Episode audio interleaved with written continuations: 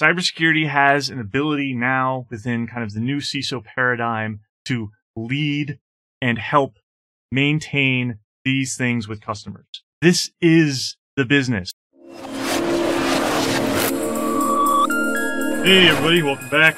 Brian Haugli with CISO Life, brought to you by Side Channel. Find me anywhere down around on Twitter, and obviously you're on LinkedIn.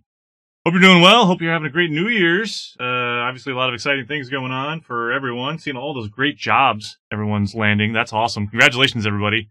You're obviously putting in a lot of hard work, and you know managers are coming through on hiring. So you know if you're in the cyber field, congratulations if this is your first uh, foray into it. Uh, and also condolences. Uh, welcome to what we call the suck. I'm kidding. Uh, you'll enjoy it. It's a lot of fun, but, um, you know, keep learning, keep pushing. I had a really great conversation today with, uh, mayor of a local city. Uh, very excited. Side Channel is opening up a, uh, office, our headquarters now in Worcester, Massachusetts. And, just did a little TV thing with, the Chamber of Commerce from the great, great Worcester Chamber of Commerce and got me thinking about, you know, why are people you know, interested in cybersecurity? Why should they be looking at cybersecurity as an operational risk? And it's, uh, you know, the, uh, the discussion that we had, uh, you know, centered on, you know, well, what do you do? And why are you doing this? And why should you care? So what do you hone in on that you're, uh, that you're actually, you know, going to follow this? And if you're a customer or a client, you know, you're a company, let's figure out why should you think about cybersecurity as a risk? What is it that you need to hone in on? Well, first and foremost, a lot of customers that we talk to, a lot of clients, it's it's the value that they're going to lose because there's revenue tied to a customer that they have. They have their customers, right? and their customers are paying them money. Well, don't you want to protect this? Right? That's one. All right. I think a lot of people just kind of like overlooked that. It's like, oh, well, no. Who are your key customers? What, how much revenue is being driven? Are they reliant on you for something? You're providing a service, some type of application, system, anything. What, what is it? Look at what you need to be able to produce that to those customers and figure out are you protecting that? Because if something were to happen and you have an incident, could that disrupt this revenue stream for you? Well, operational risk, right? Enterprise level risk stuff. Um, another one that we talk a lot about is regulation. Me knows that I'm terrible at writing. Funny for a guy who has a light board. Um, regulation is a big piece. You know, do you not want to, you know, try to look good in orange? Do you not want to have fines? You know, do you just want to play ball and follow regulatory requirements, legal requirements have for you and your organization? Probably want to. Um, and you need to be looking at, well, what are those requirements? Um, so regulations on the one. Okay. Um, plain and simple. I think, uh, these two biggest drivers, right? Um, but then also just, you know, your own reputation, your own brand. Okay. Brand damage can happen. Reputation damage can happen. Now, this is associated with customers, but think more about protecting customers as current customers. Okay. Think about protecting brand and reputation as future customers. Okay. If you get a bad name in the industry or you're looked at as not a safe bet or a safe risk, you're going to have a harder time overcoming that hump, right? Overcoming that obstacle to be able to land future customers. Okay. Cause that's going to be, it's going to be associated with you that you have a reputational risk. Okay. Um, now you can overcome that by, you know, doing some things to restore faith in, uh, in your customer and future customer base. Equifax is a great example. One of the three credit unions that existed, Equifax had a massive breach, right? And they didn't just say, okay, well, we're just going to continue to do what we're doing. We're going to just mend relationships, right? they hired a superstar style CISO, right? To come in, a name, to bring things in. And, and he's doing some great things.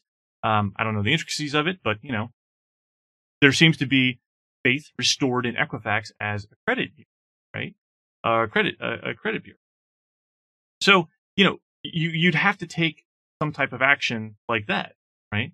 Well, that's very reactive, right? Having a customer, a current customer impact and trying to mend that relationship, that's very reactive, right? Not staying ahead of regulations, that's very reactive, right? You have an opportunity to look at what you're doing today and saying, look, if I recognize that cyber is an operational risk out of the gate, I can become proactive in addressing these areas here. And, you know, it's going to cost you less. Let's look at, let's go back to left of boom. Okay. Um, this can be a variety of things that settle into what is boom. But the reality is it costs less money the farther you start doing things left than if you did something on the other side. Right? Okay. So being proactive, right, before bad things happen, that, goes with anything. Go with building a house, go with looking at your own insurance. That could be, you know, just getting a new client. It doesn't have to be cybersecurity, but like, you know, that's why this, this concept I think should resound pretty well with folks. Thinking about this stuff farther left before it happens should cost you significantly less money than thinking of having to deal with it afterward. So here, let's accept that cyber is an operational risk. And now let's look at a few areas of why would cyber be an operational risk to me? Where could that have an impact? What is my motivation, right? Think about like, you know, actors in, uh, you know, what's your motivation for this scene?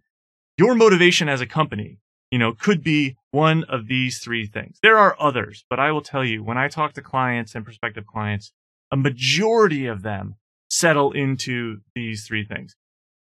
The fourth one is the board is asking about, leadership is asking about it, but I would couple that very close to regulation and brand because, you know, regulation is outside entity telling you you need to be doing these things to keep, you know, staying in this sector and working, right? Kind of like a board or executive, like we need to be doing these things. These are the new laws, the new rules, if you will. Regulation could just be new rules. And along with brand and reputation damage, right? Like that concept and the board and those guys and girls and leadership, whoever's telling the CISO, telling the organization as a whole, we need to address cyber. It could fit into any one of these. Okay. So I don't feel like it's a, it's its own, but let's, you know what? We'll do a Bob, a Bob Ross. We'll just put a happy little tree over here and we'll say, you know, board say okay the C suite. Regulation, current customers, future customers. Okay. Cybersecurity has an ability now within kind of the new CISO paradigm to lead and help maintain these things with customers. This is the business. Everyone's talking about you need to be able to speak to the business. You know, speak to the business. That's great. That's internally. You need to be able to help and work the business we need to do is be part of the business. You need to, with current customers, we need to make sure that they are happy and comfortable. You need to stay on top of what their new needs are. With future customers, you need to be able to remove aspects and roads, blockers, and whatever from the sales cycle. Okay. That's where security can now help and be the business while also keeping regulations in check, keeping the board informed, and, you know, obviously trying to stay as far left of boom as possible. You